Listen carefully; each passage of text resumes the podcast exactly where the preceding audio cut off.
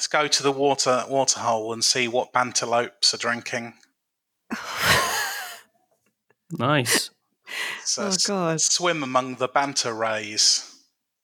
Very good. You got a third one in you? Um, I think the Archbishop of Banterbury already got done by someone.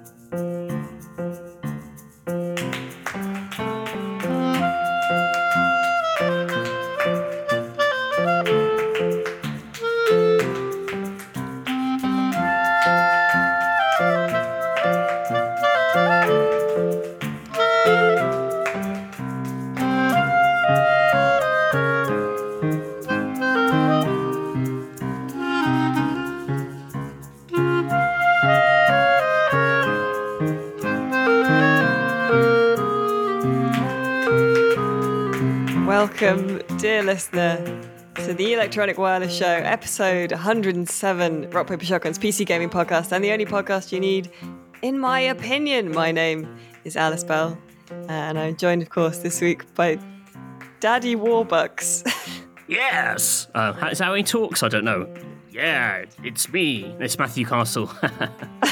Hang on, wasn't that Brad Pitt's character in 2014 tank film Fury? No, Daddy Warbucks is the guy who adopts the little orphan Annie. Oh, I've just Googled and uh, I'm thinking of War Daddy. Oh no, that's Right. very different. It's quite different vibes, yeah. That might have been Daddy Warbucks during the war because he did fight in the war, and then afterwards he became like a sort of uh, an industrialist, and that's where he made his money. Weirdly, he was called Warbucks. Bef- you know, that's his surname. Um, he didn't. It wasn't like a, you know, what's that thing? Nominative Um, de- de- yeah. determinism. Um, Is where he like a war money. profiteer? I don't think so. Wikipedia was vague on this. I did look it up in case it came up. Brad, Brad Pitt just sort of got annihilated in a tank battle. So, I mean, Right. maybe they sewed him back together, but And then he adopted a small girl uh, for some song and dance numbers. hang on, just uh, just cracking open a nice, cold, refreshing tin of banter. Uh, the third voice you can hear, of course, is Horizon Zero Dad. Um, aka Dad of War 2018. yeah, played Ah. by Nate Crowley. Hello. Uh, how are you both this week? Feeling whimsical, it seems. Yeah, well, we did the um because I'm on holiday next week. True, yeah. Inside baseball here, so uh, we're doing um we're doing an episode of the podcast in advance, and we're still buzzing from our virtual adventure at EGX Rezzed. Oh, that was fun. It was super fun, yeah. Uh, so if you haven't listened to that, uh, the last episode of the podcast, we did an actual play of a uh, TRPG of the show Rezzed, the live indie gaming show Rezzed, um, which was written for us by Nate and uh, Grant Howitt of Rowan Rook and Decard, who's uh, a very good um, tabletop game writer. And it's free and you can get it now and have a go yourself. Uh, and we had a jolly old time with Meg from EGX and Dean, the ReedPop video producer. Um, and that was fab. It was a, a billboard time. Uh, and but I hope you're having a lovely time on holiday, Nate, wherever you are. I suppose we could imagineer that you're in some some wacky hijinks. Oh yeah, running away from um, some cops at a game show. Wait. yeah, and I'll be uh I'll just be doing loads of aquarium maintenance with a Oh, quiet lovely. smile on my face. Eating some some oats, having some big oats.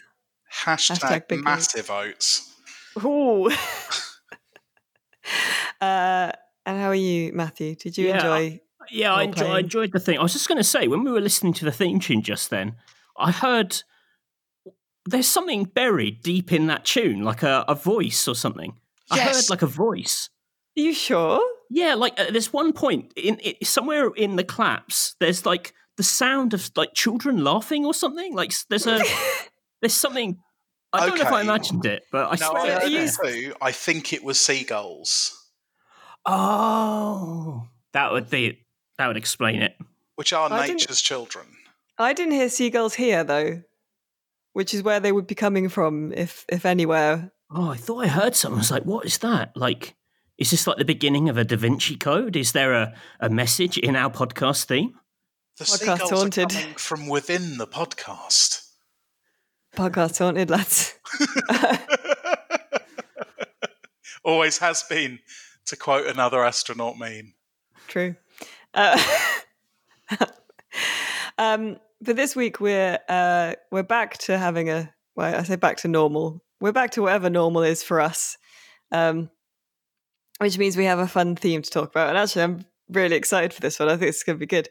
Um, so this is the the dad special, uh, which uh, is semi inspired, Matthew, by the film podcast you recommended once. You said they had a dad movies special. Hmm. So this is we're going to talk about uh, dads in games and games about dads and the kind of the trend now of of now developers are adult men with children. They sort of have have transitioned into making games about adult men with children. Um, But this So- isn't specifically like games that dads like, because right, because it's not like dads just want to play games about dads, is it? Dad no, well, I- just wanna play dad games. Well, uh, that's uh, interesting because there, there's a difference between like yeah, dad games and and games. I well, let's hang on. Let's let's wait for this thing to go past, Okay. and then we can discuss it on the other side of that. That music was perfect for an image of us sort of crouched fearfully behind a bush as a massive bee strode past with a snarl on its face, which is what I imagine a sting looking like as a thing. Really, I imagine our stings as more sort of bumbling kind of furry elephanty creatures. I I just picture the musical artist Sting. Hiding from Sting behind a hedge. Oh yeah, because we doesn't we don't want him to bang on about his whatever his what, what's his deal? Tantric sex. That's he it, mentioned yeah. it- he mentioned shagging Trudy Styler for hours once in the nineties, and now, now he's that, doomed. That's everything his entire life. No one ever talks to him about June. Did he That's only all- mention it once? yeah, like again, like they, they, I don't know how many times he mentioned, but it was just it. It came up a couple times in the nineties, and now the joke is like, her, her, her. Sting's a tantric sex haver. Poor old Sting. I know, but then you know, mention tantric sex, win tantric sex prizes. I guess. don't know what they would be. Just a really long shag, probably. Yeah. Uh, but Yes. so, so talking about dads. Um, all right, Matthew. So what what's the distinction then between like games dads like and and dad games? Well, I, I don't know. So, uh, this general topic brought up the fact that there have been a lot of dads, as you say, in games, but I'm not entirely sure that a game with a dad in it is necessarily a dad game. Like, I don't. Dads are quite common. Most people have got dads or have had one at some point. In fact, every You are one, mate. yeah, dad. There's a dad here in the call. Yes, but like, I don't think I don't think dad's entertainment, dad's joy necessarily hinges on seeing a dad. That's what I'm saying. Okay, so if if there was a video game of this podcast, which I imagine would be like Streets of Rage, basically. yeah, No, Golden Axe, I think. Uh, would that be a dad game? Because one of the protagonists was a dad. no, no. What would make it a dad game? Well, because it covers the in, the many interests of dads. But I don't know if I, if I'm just being coloured by this podcast I listened to about what dad films are, where they basically said dads only like films with Tom Hanks and war in them. They like films where they can turn to their kids on the couch and give them informational nuggets Oh. about the events of the film. So it's not specifically they're about dads. It's more like they appeal to the quality of dads. Um, well, this is a revelation. hmm. Well, But- see, I would so I would say that I'm thinking about dad games as uh, where like dads and dadding features kind of yeah, I, I quite I'm, heavily as th- you know thematically. uh, yeah, I'm I'm probably more interested in in that. I'm not a dad myself, so I I can't say you know my my tastes are are dad games. You know, I, I don't really know what a dad would enjoy um, in games, but I do know a good video game dad when I see one. If that makes Yeah. sense. Well, I, I can be like the token alien in the away team in a Star Trek episode Okay. where they're like, um, you know, do you recognize this writing? And they'll be like, yes, this is a holy text of my people, the dads. um, so, I'll, I'll- yeah, I, I will be the final and absolute arbiter of what dad's like. okay. Well, I did say uh, before we recorded this that I, I was going to ask you if uh, the first time you saw your child was the first time you realized life was precious, as is the case with games developers. Yeah, before that, I mean, I mostly just spent my weekends just going to the local pet shop, buying whatever they had, and just shoveling it off a cliff into the sea. it, life meant nothing to me. I just shout at pigeons from about three inches away. Um, I was a monster, but then my little bean came into my life, and suddenly I thought maybe there's another way. And so I stopped Um, cooking food by roaring at it. And That's started- basically what happened to the Last of Us guy yeah. yeah. in his Well, interviews. He's that's basically what he said, wasn't it? That he didn't really understand that murder was bad until he had a kid, and then he was like, "Oh, murder is bad."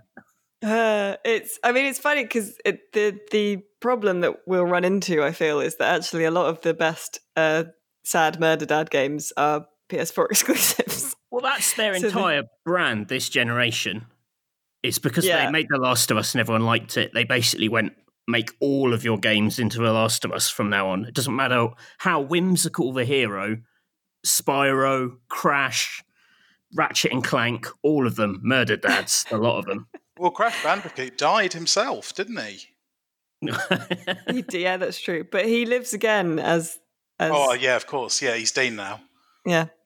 Um, it's a little callback for the fans, the true fans. Um, well, because I speaking of like developer interviews, Cory Barlog uh, said basically exactly the same thing. Um, Is he the God About- of War guy? Yeah, about um, God of Dad, but, and talked about how like when they made the first two God, two Dad, um, when it was just God of War, uh, it was sort of like they were these kind of young guys, are very brash. I think they that a Japanese developer had said that like Western developers couldn't do that sort of game well, and they were like, "Yeah, we can," and made God of War, and then they grew up and entered their forties and had kids, and were like, "Oh, emotions."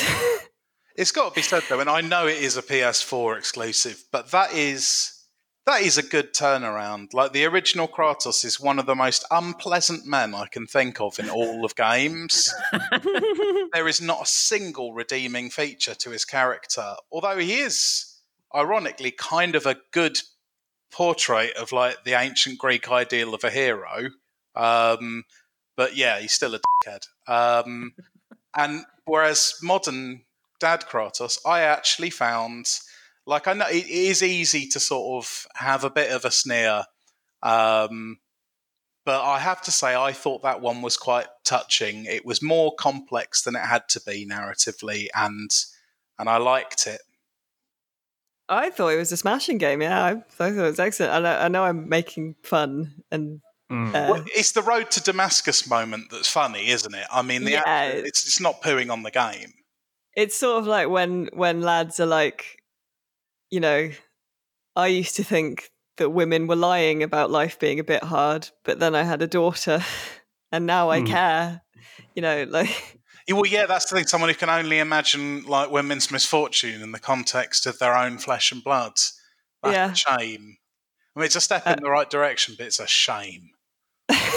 I don't know. I, I'm quite happy existing in my pre-lapsarian state 'cause I haven't had a child yet, so I, I, I am still that very much blunt instrument, uh, and it's it's pretty great. Uh, I won't lie. Like my world vision suits me perfectly fine. Um, But I mean, there are some sort of classic, uh, sort of sad murder dad uh, evolutions in PC gaming as well. For example, I, w- I know we talk about them a lot, but I would say The Witcher involves that because Geralt becomes this. That was my top dad on my list. Was Does Geralt in dad The up? Witcher? He dads the hell up. He dads the heck up, man. Go, do you want to delve into that, Matthew? Yeah, so while he doesn't have a child, as one of the defining factors of, of the witches is that their chemical process by which they gain their powers makes them impotent, uh, which is why they're uh, having so much sex the whole time, because they're basically, you know, a- uh, in the context of that world, like a safe person to have sex with. Hang on, but Um, he's impotent. Fair. Is he just Yeah, like witches mega are. oral? Not not impotent, um, Infer- infertile. oh, right. Infertile, sorry. Not That impotent, really yeah. suddenly changed my view of, of Geralt. Oh, sorry, not impotent, infertile. that would be God, yeah, such that a hilarious punchline. Well, it wouldn't be hilarious, but it'd be a punchline of sorts to like every single love scene in that game. That's amazing. And yeah, yeah, leaves this trail of delighted women. What a, what a man. What a good fellow. Oh, me and my words. Um, but he has a adopted daughter, Ciri, um, which I think is, I th- there's this weird thing where he like, t- I thought he'd like technically kind of sort of inherited her because there's like a isn't it? I think there's a weird thing in the law about like payment of you know that you can kind of He's sort of adopted her or something, but then I don't know how much Yeah, there's- is, there's- is there's game weird- and how much is TV and Yeah, that's the thing. It's it's all a bit of a muddle now. But yeah, he's got he's got kind of Ciri, and obviously in The Witcher Three, she's kind of the key part of that. he's he's looking for her in a in a very he's got a very kind of concerned dad energy in that game. Mm. Is she the lady who's running across the big horse zone right at the start? No, that's, that's- his love interest. Okay, yeah, because I did think they were banging, and uh, that would worry me now if that was if that was his daughter. Good. No, yeah. But he's also sort of everyone's dad in a way in those games. In that he he he serves a very sort of sort of authoritarian kind of role in that he comes into situations and basically decides how it's going to be in a kind of dad-like way. He kind of takes control of messy situations, which I think has quite a dad energy to it. I would agree with that, yeah. You know, I think the real dad energy though is like wading in, absolutely confident that that's what you're doing, sort of losing control halfway through, but not really acknowledging it. That's the real power of a dad. So does he do that? Oh, I think he's too. He does sometimes. Like there are some quests where like you can screw up. And like like that one where your Witcher mate is like hunt, being hunted by some mercs and then he's like whatever you whatever happens don't interfere and he gets stabbed and you can interfere then and like kill the other lads and then and then your Witcher mate wakes up and it's like it was a ploy what did I tell you for God's sake Ugh Oh, that's good. and stuff like that. So that's, he can in his, deadly. his supreme He's confidence. effe- I, I I played him as quite an effective guy. You know, he he's quite effective throughout. He doesn't, yeah, he does succeed. He doesn't, he doesn't kind of mess up that often, though. I, I think you're getting dads confused with businessmen there, or uh, the, the people that businessmen aspire to be. Just these sort of serious problem solvers. but isn't he actually like you? Do, you do get dads who are like perfect and then have like a massive fall from grace and like, Like shatter dogs. like shatter like everyone's lives because you rely you know you have this idea of like this perfect dad and he turns out to be really bad in some way and Hmm. maybe like you know Geralt can make some like quite catastrophic world changing decisions so maybe he's like pretty sound most of the time but he hides like like a big disastrous dad energy I tell uh, you who is the absolute archetype of that character. yeah. It's Octodad from Octodad 2 Deadliest Octodad's a disaster from the moment he wakes up. Uh, no, but no one thinks so. They all think he's a regular dad. But he's concealing a disaster, isn't he? He's an octopus. I d- but I've never bought that. Do they know? Do they? Is the is the setup of that they don't know he's an octopus, or that they're just sort of rolling with it and giving him like a chance? Oh, that's interesting. Like they I must mean- see that he's an octopus. You'd know. I feel like you'd know. But he doesn't look like a man. Yeah, but I think I, I I hate to say this. I think that might be the joke. That like the a priori premise of Octodad is that nobody is capable of detecting the fact he's not a human. Until he I- makes a massive goof. Yeah, it's all about it's about suspension of disbelief, I suppose, isn't it? It's uh I can't believe I've misunderstood. it's okay. Hang on. I've uh, let me. I pulled up the the Wikipedia here, and it says uh, Octodad Dadliest Catch requires the player to control the protagonist Octodad as he maneuvers his way through increasingly complex challenges, all while attempting to hide the fact that he is a cephalopod in human clothing, which implies that people do not know. wait a second. Is there only one Octodad game? Because I thought Dadliest Catch was Octodad 2. Uh, It, so it's Octodad Dadliest Catch is the the official sort of. There was a freeware game called Octodad Ah. beforehand, basically. But he's had children. He's had human children. So, like, they- like, like ignoring the suit, like his wife has known his body. Have you seen that one like 17th century Japanese woodcut? the, the fish wife stream, or is that what it's called? It's uh, it's the f- yeah something. It's the someone's dream who's to do with fish and that. Yeah, I reckon that's that's probably. He's always a bit like Geralt, then, isn't he? but that's awful because they have big. They don't. They have big snapping beaks. I've never bought that. Yeah, No. no, that is the horrible thing about that picture, isn't it? Yeah, I mean, apart from the bestiality, um, yeah, Start the podcast. Start. It's taken a dark turn this week. Well, it's Octod. I think Octodad is an inherently dark product. like, it just, it just, you think it's funny because he's like slipping on bananas and stuff, but actually, the implications of that game are are pretty unpleasant. let's uh, let's steer away from this cavern. Wait, no, this is too early for that segue. it's too uh, too early for the cavern segue, my friend. Yeah, That's I uh, appreciate the effort though. Um, I I was going to raise the in, the interesting character of Marcus Phoenix in Gears I was of War. gonna raise Marcus Phoenix. huh? I was gonna raise Marcus Oh, Phoenix. because well, well, he's, yeah. he's obviously a hero who has lived long enough to become a dad. yeah. He started off having dad issues in that his dad was kind of a naughty man, I think, in the original games, um, the cause of all our troubles. But now he is the the father of the hero of the new games. And, And of course, in Gears Tactics, you play the father of the hero in Gears Five. Oh, so yeah. Yes, Gears, It's a kaleidoscope of dads. it is. it has it has a lot of dad strata. Mm. to many layers to excavate. And I think it's sort of Gears kind of feels in that way a bit like um, Microsoft's uh, God of Dad because it started off as that quite like oh it's a gun with a chainsaw on it brrr, kind of Mm.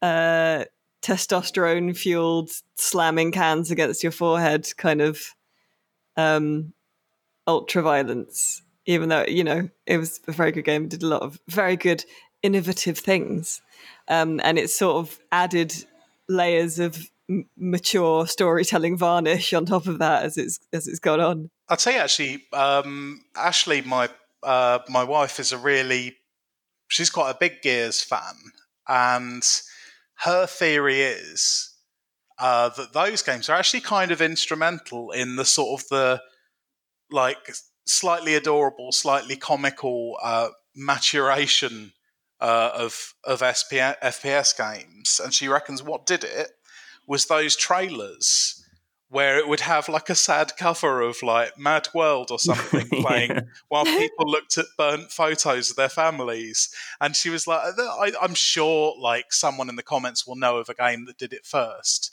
But that was when she became aware of of that whole movement. And I think it's fair to say that they they pioneered the wait, let's do some thinking with our killing Mm. business. Which is which is very sort of dad game, isn't it? Mm. Like let's kill but be sad about it. Oh, uh, speaking of gears, did, did uh, I tell you about Lords of Nap Time? Isn't that a fictional game that you have invented? Oh no, because that's that's what you call Gears. Well, yeah, this is this. The reason I mention it is because it's um, pr- a prime dad anecdote. Um, oh yes, this is this is what I came to this podcast for. Oh, okay, hang on. This is the nice.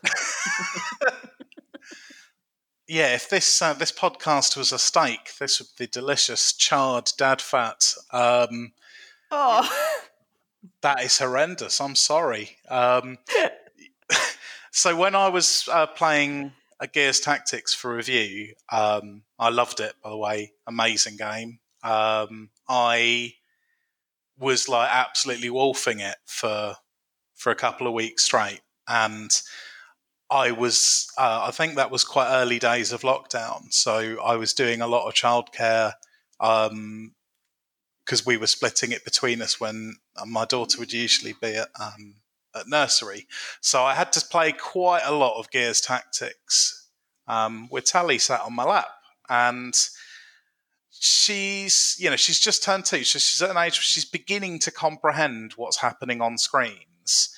So i was a bit unsure about the just vast amounts of slaying in the game. Uh, so i said that the men were trying to get the aliens to go to bed because they had all um, they were all refusing to have their afternoon naps.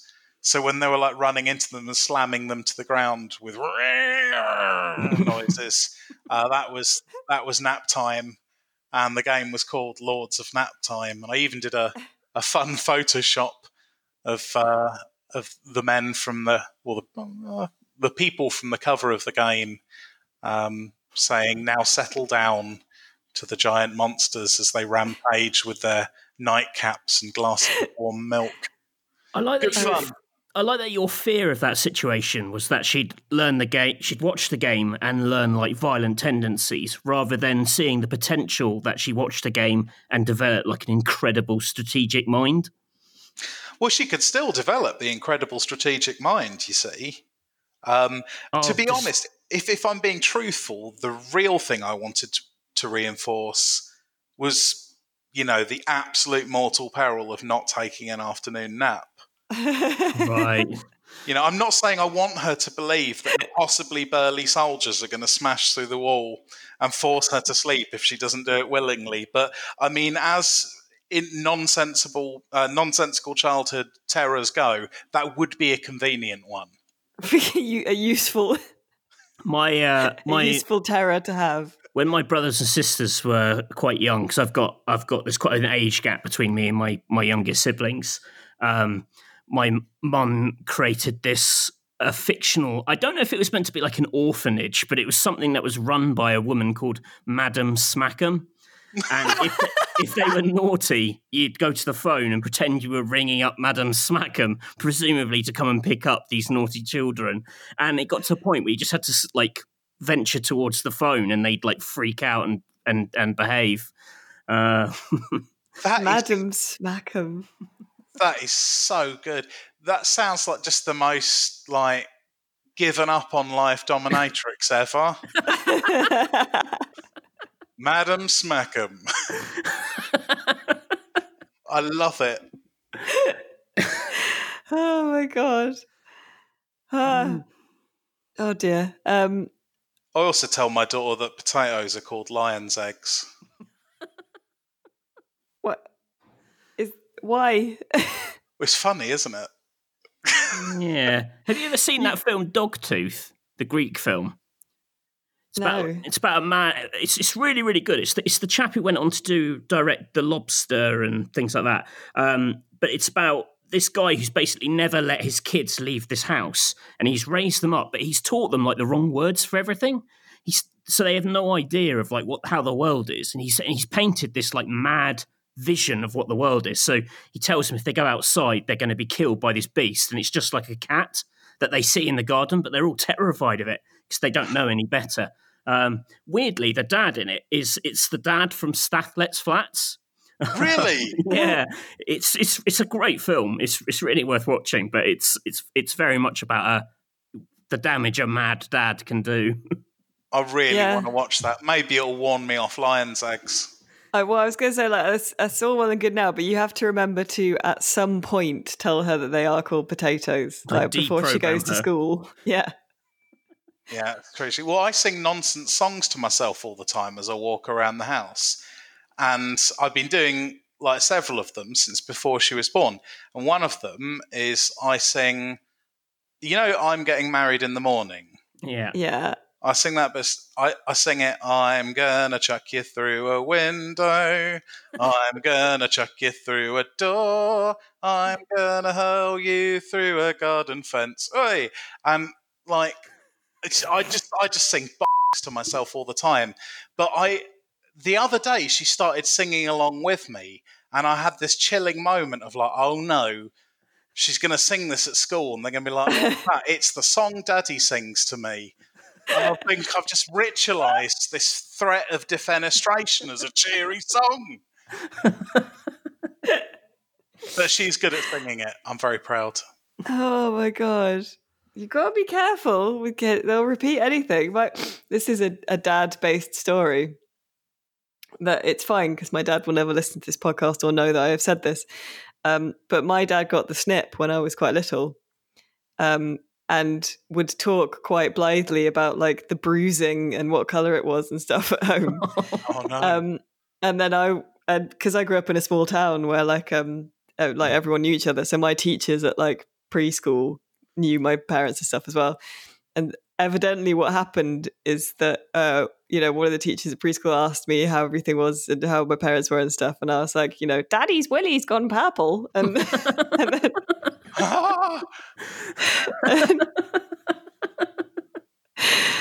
and then and then so then when they came to pick me up, they were sort of like, "So, Alan, I hear your your operation has gone well." And and I don't remember that. Hap- I don't remember telling that my that to my teacher, but I do remember being told uh, clearly that I should not discuss dad's vasectomy outside of the home. Absolutely amazing. All right, I've got to Uh, come up with new lyrics for I'm getting married in the morning then. Uh, but uh, what about are there any other real life dads? Uh, real life dads, uh, game dads that we think are worth bringing into this this conversation? I always quite liked. Uh, did you play Assassin's Creed Three, Of course. where you started that game? You played basically the first one five ten hours or something. Rubbish. Yeah. as as a guy called Haytham Kenway, who turned out to be the dad of the main character and also the villain of the piece. So you got to Mm. like walk a mile in a dad's shoes before you had to stab that dad up or, Yeah. or go after him. But I I- that that always sort of stuck out as a as a an interesting video game dad. Just because I didn't think I, I, I, maybe I'm, I was just an idiot, but I was actually quite surprised when he turned out to be the baddie. Um, I was as well. Yeah, but that's because do you, you know that they they balls that up because they like if you at any point before playing as Connor, the true protagonist, like paused and looked in the you know they have the codex thing where they describe the characters like if you did that while you were playing as Haytham and read the index the codex entry on Haytham it said like Haytham was a famous templar from blah blah oh, who was a- really? yeah Ah. like they forgot to take that out when they first launched it they, I, I think they might have like fixed it hastily when people pointed this out but they basically like built a Oh, ruin for their own reveal in into their game which is quite funny That's so dumb. That's amazing. yeah I got I got a couple of dads to to throw into Oh, the yeah. dad sack. yeah Uh, go for it So, um, one of them is a very obvious one, and it's well, actually, they're both obvious, but in different ways. One's Eli Vance from Half Life Two. Oh yeah. ah he's a Great dad, because he makes a big mecha to look after his daughter. He does. that's true i don't but but i feel like he's he's an excellent dad but so he's sort of separate from the may- maybe some of the other dads we've talked about because he's he's he's a good dad and he doesn't have like that much dad grief He's got a bit of dad grief. Well, yeah, but it's not specific dad grief, I suppose. He's quite a dis- isn't he quite a distant, absent dad? Like where? No, like- he's he's he's quite sound. but I Um, thought you only ever like. Uh, not that he's. I know he's not Gordon Freeman's dad, but like I thought he was somewhere else, and like I only really remember seeing him on computer screens. Well, he, well I suppose he's literally absent in a. Like, in yeah, a, that's what I mean. He's like a zoom. He's like a Zoom dad. You find him in that fun shed, don't you? Oh, yeah, yeah. You, we you meet up with him, and I remember the first time I played Half Life Two, I got really annoyed at just like because like you go, you meet up with Alyx and her dad, and the last one of the last things he says to you before you get cut off from him for a bit is uh to to you and Alyx is he goes like, "Don't go to Re." And then Alyx immediately is like, "We have to go through Ravenholm," and I was like, "Clearly, we do not." Why? See, he's What full is- good advice. What did the man just say? And so then I was sort of resentful that but that The is game had- also like good local area knowledge is very dad-like quality. oh, that's true. Yeah, You know, like my dad's like, don't we don't go to that restaurant. Like, and, and it's not quite as bad as Ravenholm, but he's like, we, we don't go to that ch- that Chinese takeaway. We go to this one instead. You know. And Ravenholm is a bit like a sort of a a jest out of of dad anxieties because there's loads. It just all I remember about it, other than the fact there's obviously the zombies and that, is that it was loads and loads and loads of carpentry workshops because they needed excuses to put in all of those whizzy discs that you And- fired with your gun. And badly sealed paint cans, which dads also hate. Yes, it's just like I I think it's a sort of a Jungian manifestation of Eli Vance's dad fears. Do you And that's think why he if, doesn't if, want them to go If. Half Life was Psychonauts and there was a level set in Eli Vance's head, it would be Ravenholm. Well, yeah, and the the heart- the head crab zombies. They're not head crab zombies at all. They're people with poorly cooked Christmas turkeys on their heads because he's very anxious about the amount of time for which he should cook a turkey, which is another dad thing. yeah. Wow. Okay. Take about so Half Life Two may in fact be the ultimate dad game and also game about dad. Well, then, what about the um, the large fathers, the the size Ah, yeah. padres from uh, Bioshock?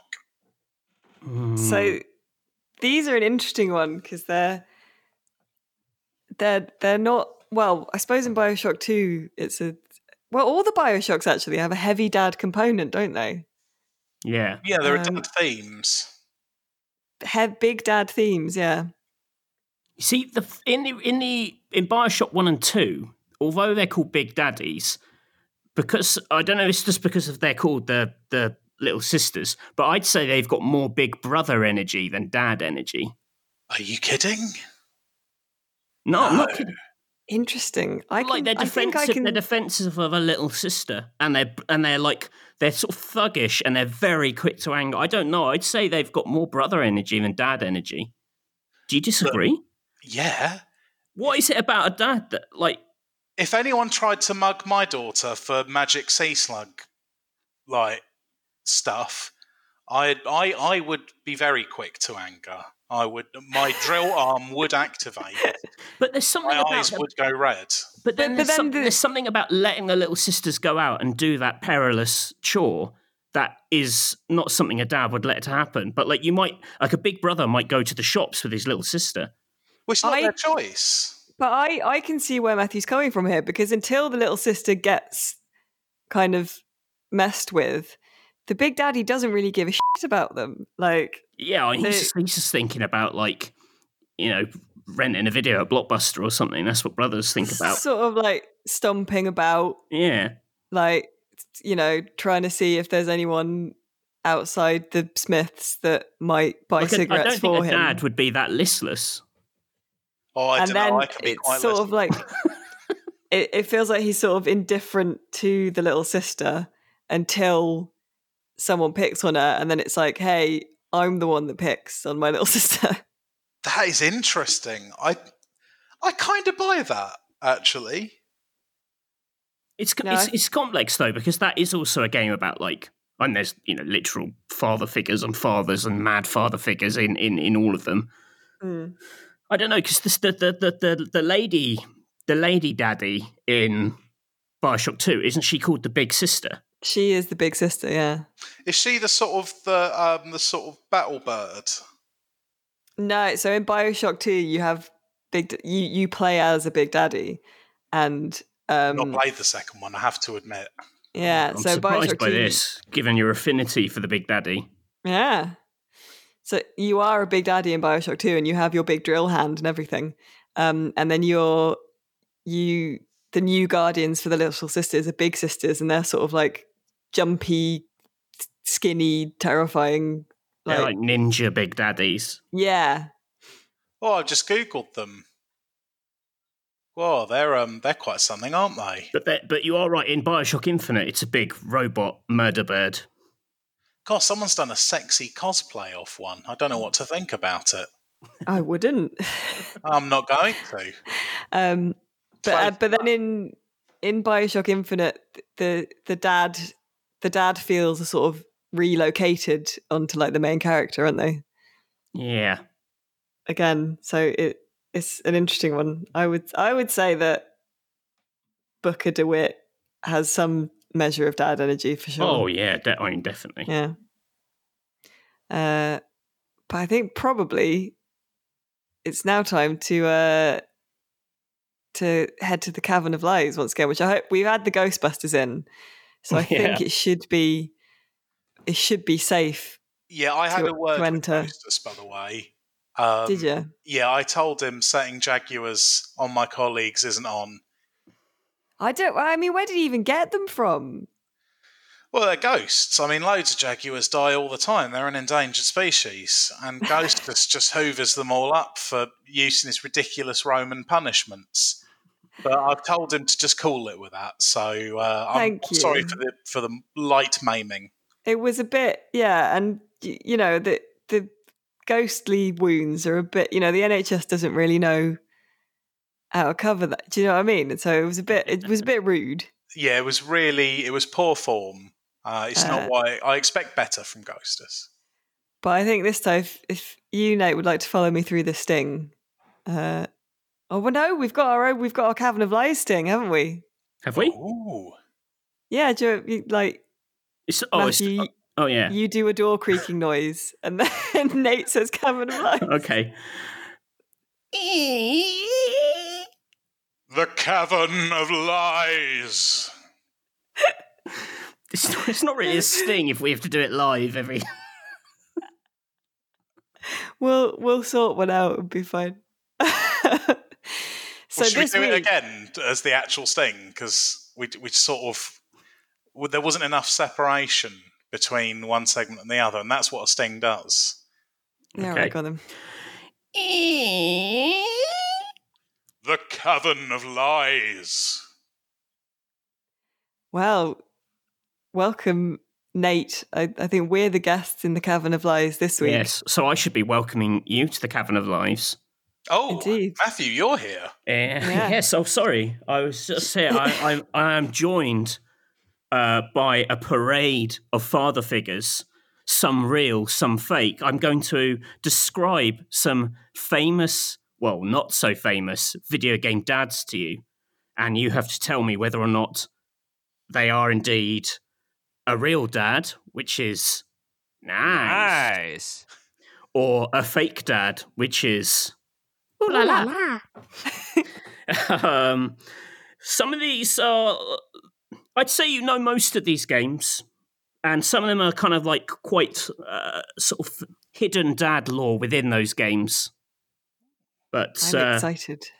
so I'm going to kick things off with uh, Street Fighter V Championship Edition, which is, uh, I believe, the most recent Street Fighter V. But what it notice- uh, notably reveals is that Blanka, famed electric green man, Mm. is Ken's dad. He is actually Ronald Masters, and he mutated in Brazil. Ron Masters, technically. I didn't want to say the name because Nate always says Ronald as a joke name for everything. But Is he the master of all Ronalds? Uh, he's just Ron. Ma- he's Ron Masters, Ken Masters' dad. Now, was this the game that also had that cool Turkish wrestler who was like the oily one, and he was just brilliantly gay, but there was a sort of panic about it. So I said, "Oh no, he's got loads of daughters," and that became his thing. Well, that's not no, that can't be Zangief. Um, No, no, no. He was a. I think oh, he a new character. Oh yeah, there was a, there was an oily one. I must admit, like I had to I had to reach pretty far for some of these dads, so I'm not like massively au fait with Street Fighter. Well, I'm just wondering if the game was going for sort of. Oh, like a wider thing about dads. Yeah, but then that was a panic inclusion of dads in the background. Uh, No, see, it's, I think it's, it's a bit. This this was just like a sting in. You know, you, you have the little story modes for each characters, and at the end you have like a little revelation about them. It's just a it's just a little a little fun addition to the lore. see the dad fighting game is is Tekken, isn't it? Tekken's Mm. got quite a Te- bit well, that, with like yeah, I- the, I- I- the Mishimas. Well, that's that's that's what made me look at Street Fighter in the first place because I thought, oh, I could do Tekken, but then I was like, everyone knows that's about dads. I said, are there any famous dads in Street Fighter? Lo and behold, Blanka. Who knew? Hmm, I d- this sounds plausible. Do you know what makes me believe it? It's the fact that he had to reluctantly say the name Ronald because that that, you know he knows that gets me worked up. So he would have chosen a, ah. a less Ronaldy name. But I think he might have. That's what's throwing me off towards thinking it's a an ooh la la. Because I think he might have chosen Ron as like a double bluff. I mean, that is a deep. That's a deep mind game. If that's Or true. maybe, maybe Ken's dad is in the continuity somewhere and he's called Ronald, but Matthews just spliced that to some b****s about Blanka.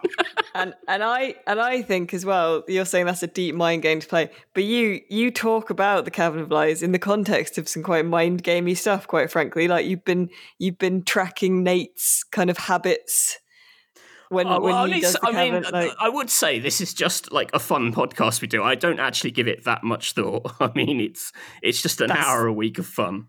No, that's not mate, true. Yeah, How you bloody dare love you? detectives. Like somebody likes detectives as much as you wouldn't Yeah. not take the Cavern of Lies seriously. I'm saying it's an ooh la la. I'm going to back Would you, you- up. You, Yeah. you're the, you know, you've you've done this rodeo more times than me, so I'm I'm being led. I'm going. Ooh la la. Yeah, I'm saying that's a lie. It is. Oh la la! yes! Ooh la la. God damn it! I really thought the Ronald thing and my little Ron. I said to Catherine last night, I'm going to say he's called Ronald, and I'm going to sell it hard because they're not going to believe that because it's such a bullshit name. Oh, Ah, yes. I really wanted to trick it with that one. You didn't get me with Ronald. He nearly did. It was you. you you're lucky I was here, Nate. Yeah, it's true. You saved me. Thanks, Dad. All right, this is. Uh, you're going to say this one's fake as well because of the name, but this is, it's very similar to the last name. Uh, this is this is Max Payne 2, The Fall Uh-huh. of Max Payne. Uh, it's more of an Easter egg than like a key story beat. Uh, there's a level in an apartment block where you meet Max Payne's dad, who's called Mhm. Donald Payne. But the thing that's memorable about this is he has the exact same grimace as Max Payne. You know that that sort of slightly constipated face, hmm. and they just sort of they just look at each other. That's the scene. They just grimace back and forth for like thirty seconds and then move on. That's all it is. I thought you were about to say he has the exact same grimace as Ronald McDonald. which really That would be shows- brilliant. On the, on a chain, on a little lead. So, um, there's grimacing. Is there no dialogue? Not that I remember. I It's it's it's more like it's, that's why I say it's like an Easter egg. It's like a you just look at them and go, oh yeah, they're father and son. see. I'm I'm thrown off by the name as well because, and I I know you said it would be the name, that, but but Donald. It seems like they'd give him a a more Max Payne name, like like Yeah, I well, I, uh, li- can you think? Can you think of a name? Because uh, when I saw this, I was like, oh, that's a bit weak. And you think, well, what other names are there like Max that have like a value attached to them? Like there isn't a name. Like if he was called Min Pain, I'd take my hat off if that was a name, but it's not. well, no, I don't mean necessarily like as a, but I mean like you know like a, a short like a like a John. Well, he's Don. A, he's Don Payne. Okay, yeah. Can I just uh, tiny aside? My my dad once because uh, he was a teacher, uh, an art teacher. He taught a kid called Wayne Discipline once. no. Who was a right little shit, actually. so, uh, sorry, Wayne, if you're listening to this. Um, so that's a hell of a name. Um, Donald Payne. I'd buy Don Payne more than Donald Payne. So why did Matthew say Donald? Well, it, it says Donald Payne on the Wikipedia page because he doesn't say anything. He doesn't say I'm do-, like in the game. You wouldn't know what his name is. Ah, uh, no, hang on.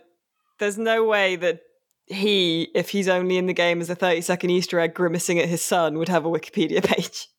Oh, well, you know what Pete Remedy fans are like? They put Wikipedia pages for everything. They're like, who is this guy? And it's not a big Wikipedia page. It's like on the Max Payne wiki. Wait, so he, oh, okay, oh, no. okay, okay, no real wiki. Sorry, it's changing. Oh, no, it's not on. It's not on like the big wiki. It's on. It's on like one of those fandom, whatever they're called. Oh, okay, yeah, yeah. No, he hmm. would have one of those. He'd probably have about three. What do you reckon, Nate? This got the ring of truth to it. It feels right. like the sort of weird semi humor that was in those games. Yeah. I'm gonna say it's nice. Oh, it's we'll go nice. nice.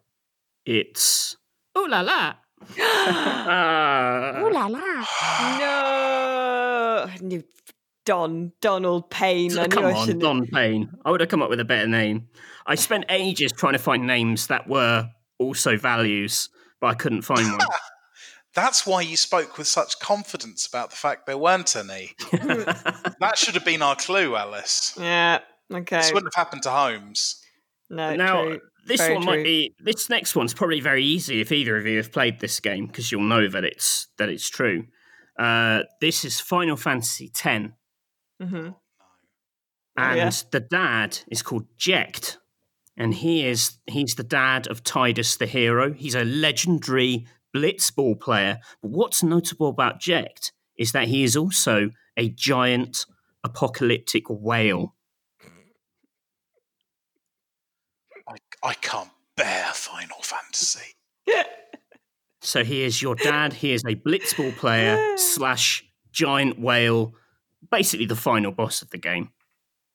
I mean, is not everyone's father the final boss of their game? In a well, way, I hope not. I don't want to have to fight my dad at the end of his life. I reckon I could take my dad quite easily. Uh, uh, just is he a massive whale though? I mean, that's that's the, no. the clincher here. No, I mean, s- spiritually maybe, but not physically.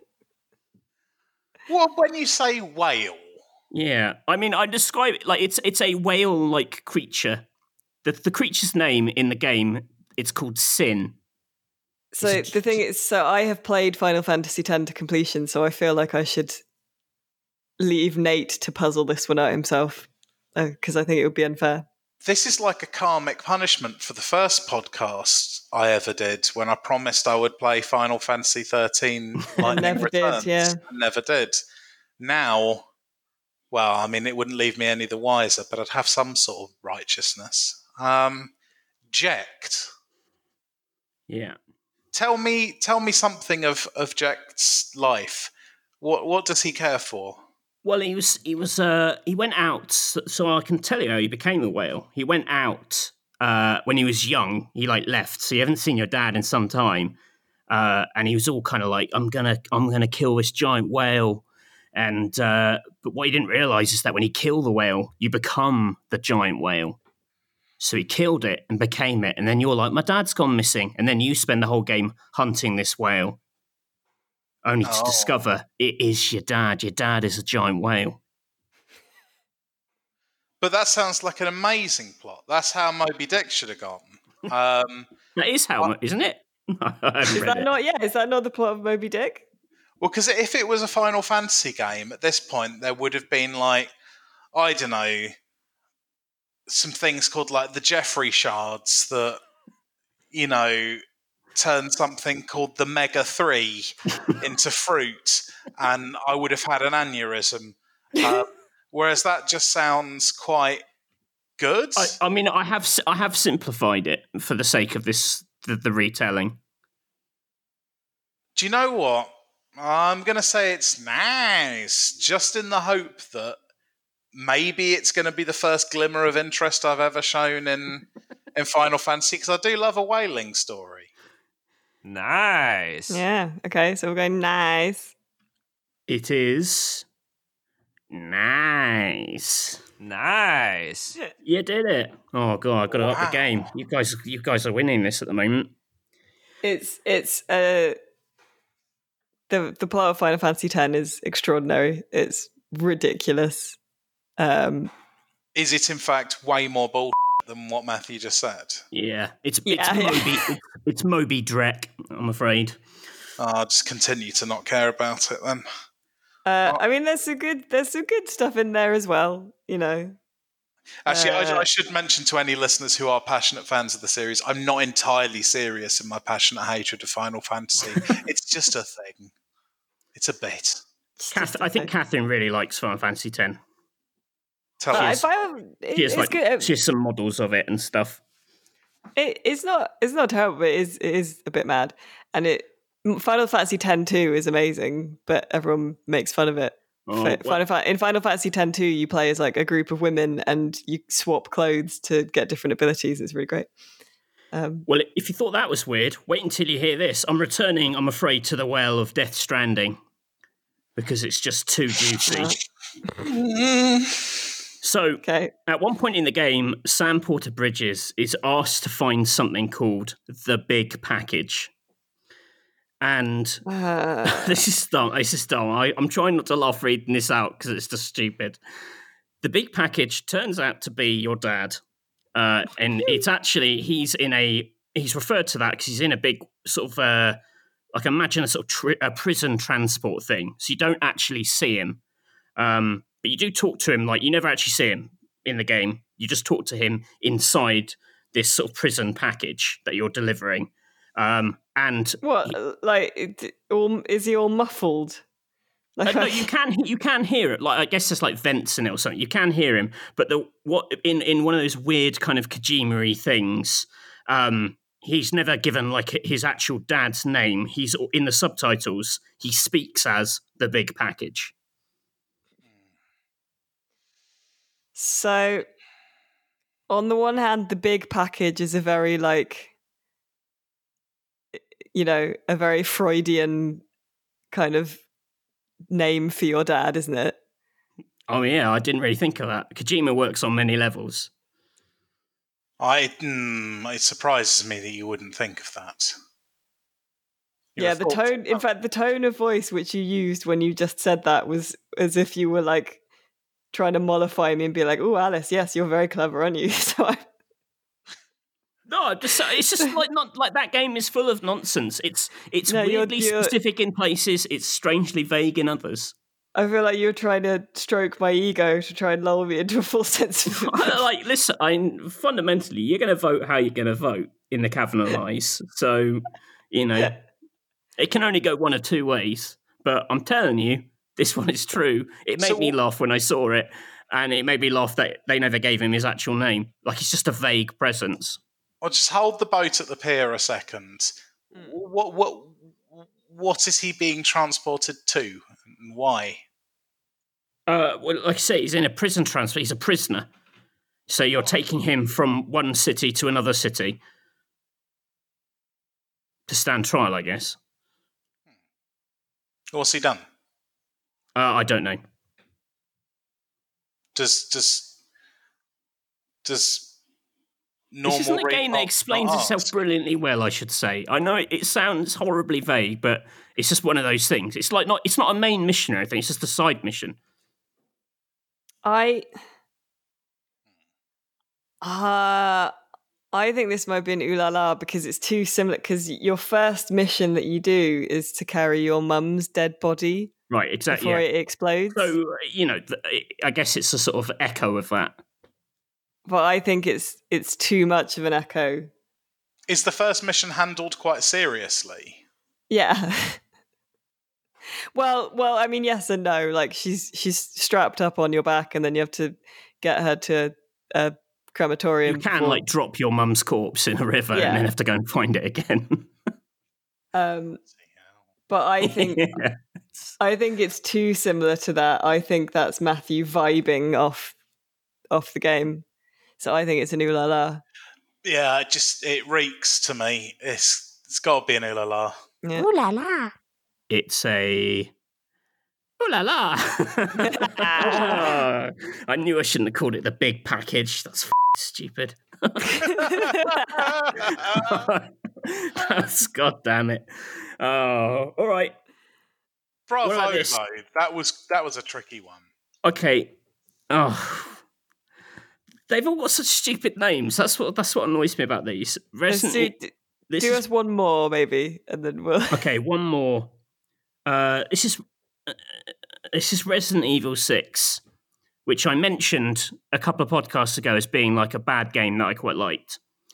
Um, and in one of the strands of the game, uh, Chris Redfield is chased by a creature like Nemesis called the Ustanak. Uh, and one of the notable things about this monster is that it appears to utter three words Chris must die. He says, he says, Chris must die, Chris must die. Um, but what it's actually revealed to be is, and this is where it's stupid, so I apologize.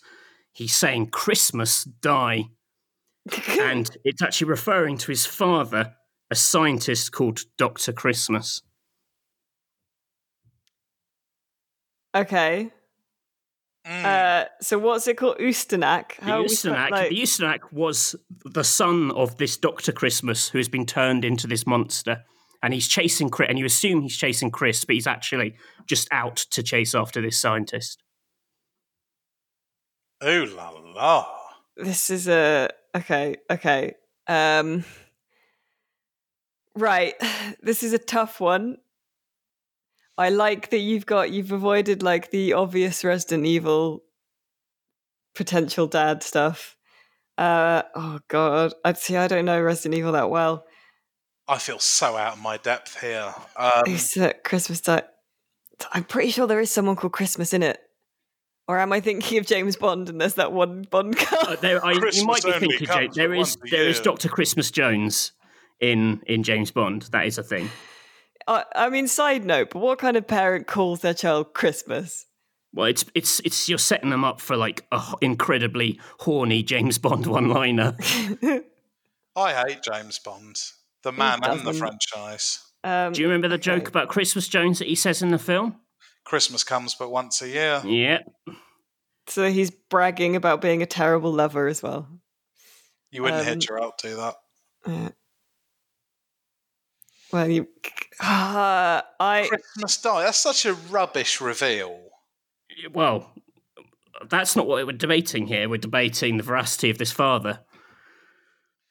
Yeah, but that's it. Like, I mean, I mean, you got to remember, like I said, you know, Resident Evil Six is is largely considered to be a bad game for for reasons exactly like this. uh, I my children. I have my suspicions about this, but I'm going to lean towards a nice. I think because that it does feel like the kind of like backwards working logic trap thing that you get in Resident Evil. But I wish I knew more about Resident Evil because I'm sure there are people listening to this who are screaming now that. But I'm going to go with a nice. I think.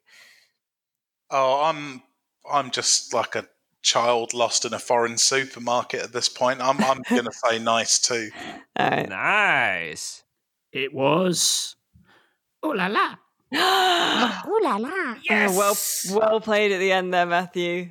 yes. Oh, his last sword strike ran us both through. Oh, it did.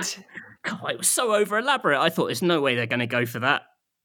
The Oosternack. That is true. It is called the. That's that. That's the one bit that's true. Just called the Easternack. I don't know how it's pronounced. Usternak, Usternak, Usternak. I don't know. Very good. Thank Very you. good, yeah. Now Gotta you may give you- leave. There's Get gonna out. Be, there's no ghost wildlife or anything. Uh, no, I'm not going to set anything on you. I'm just going to sit here with all my fake dads. Let's just trudge out awkwardly.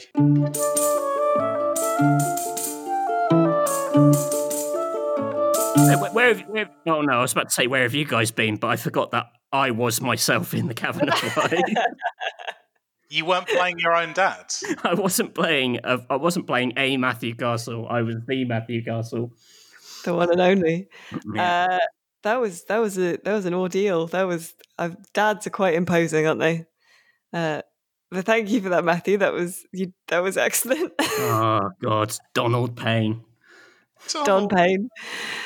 um, blimey. Well, uh, I think what remains for us now is to do our recommendations uh, for this week. Uh, yeah, have you got something for uh, the Readers Aquarium this week, or Nate, or are you going to recommend something different?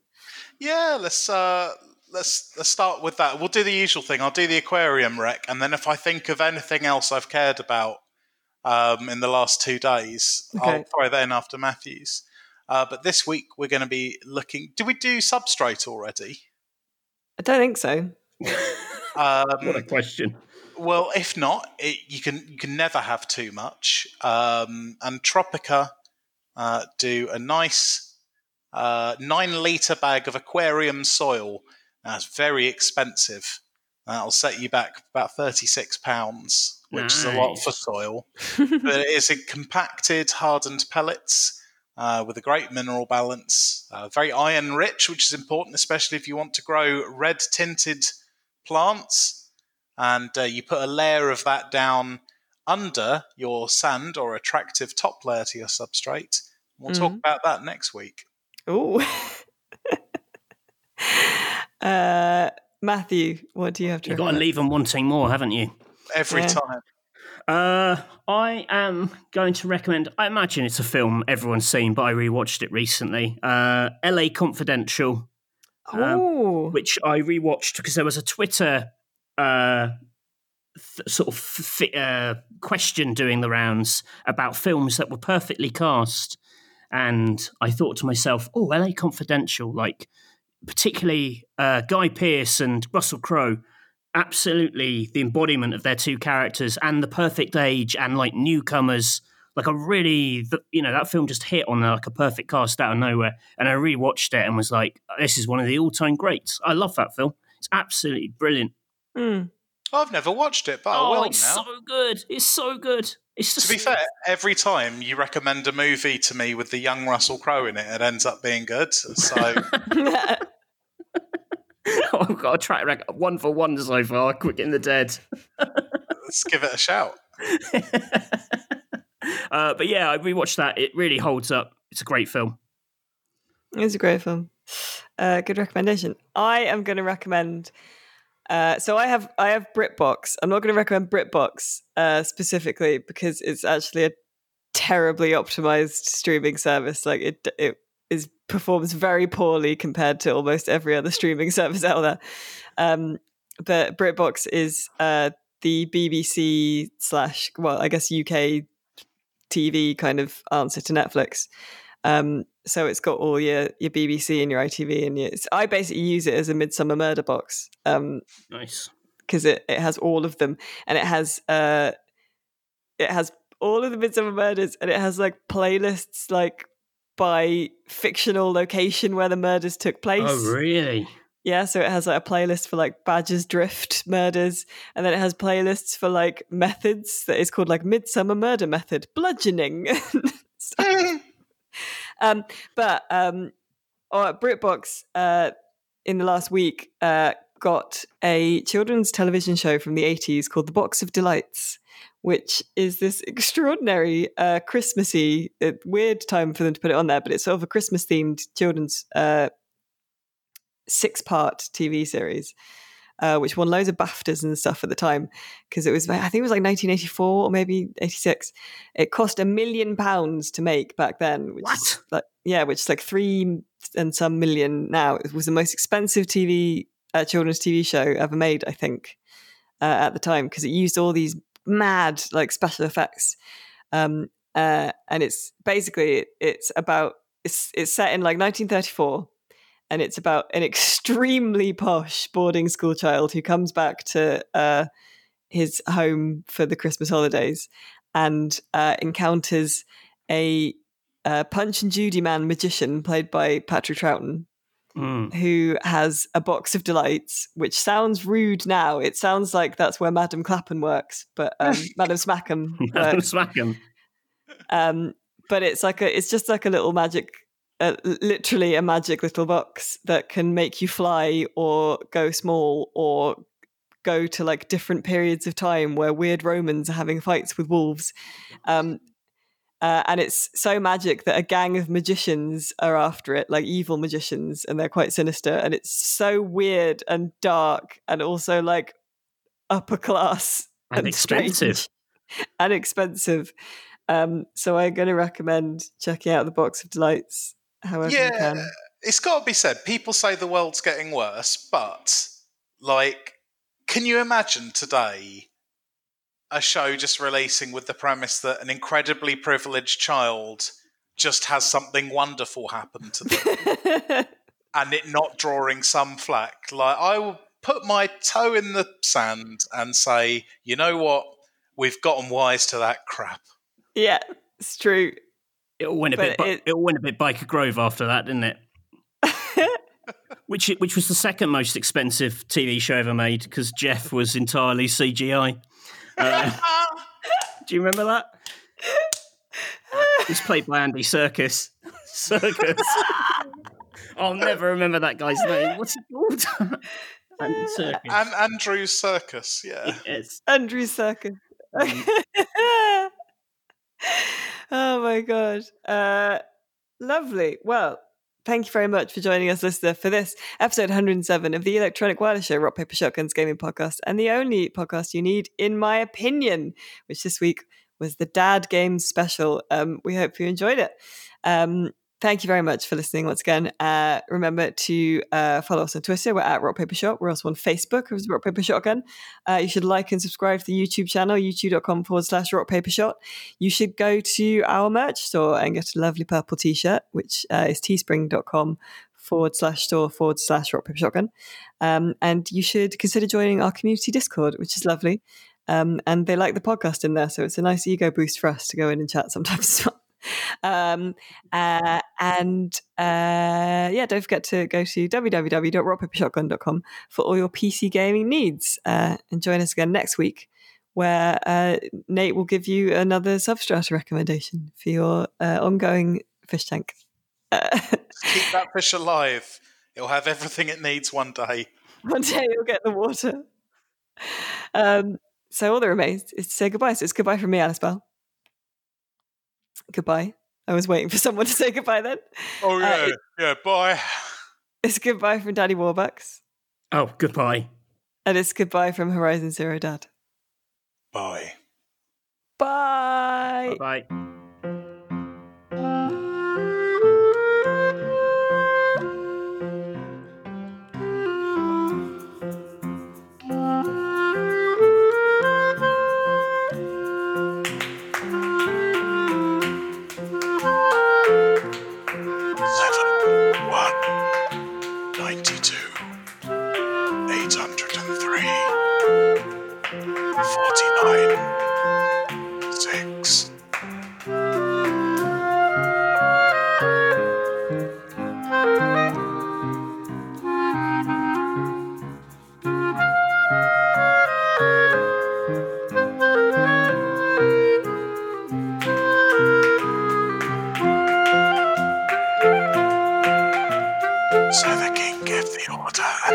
Daniel and threw him into the lion's den. The king said to Daniel, May your God, whom you serve, continually rescue you. Daniel answered, O king, live forever. My God sent his angel, and he shut the mouths of the lions.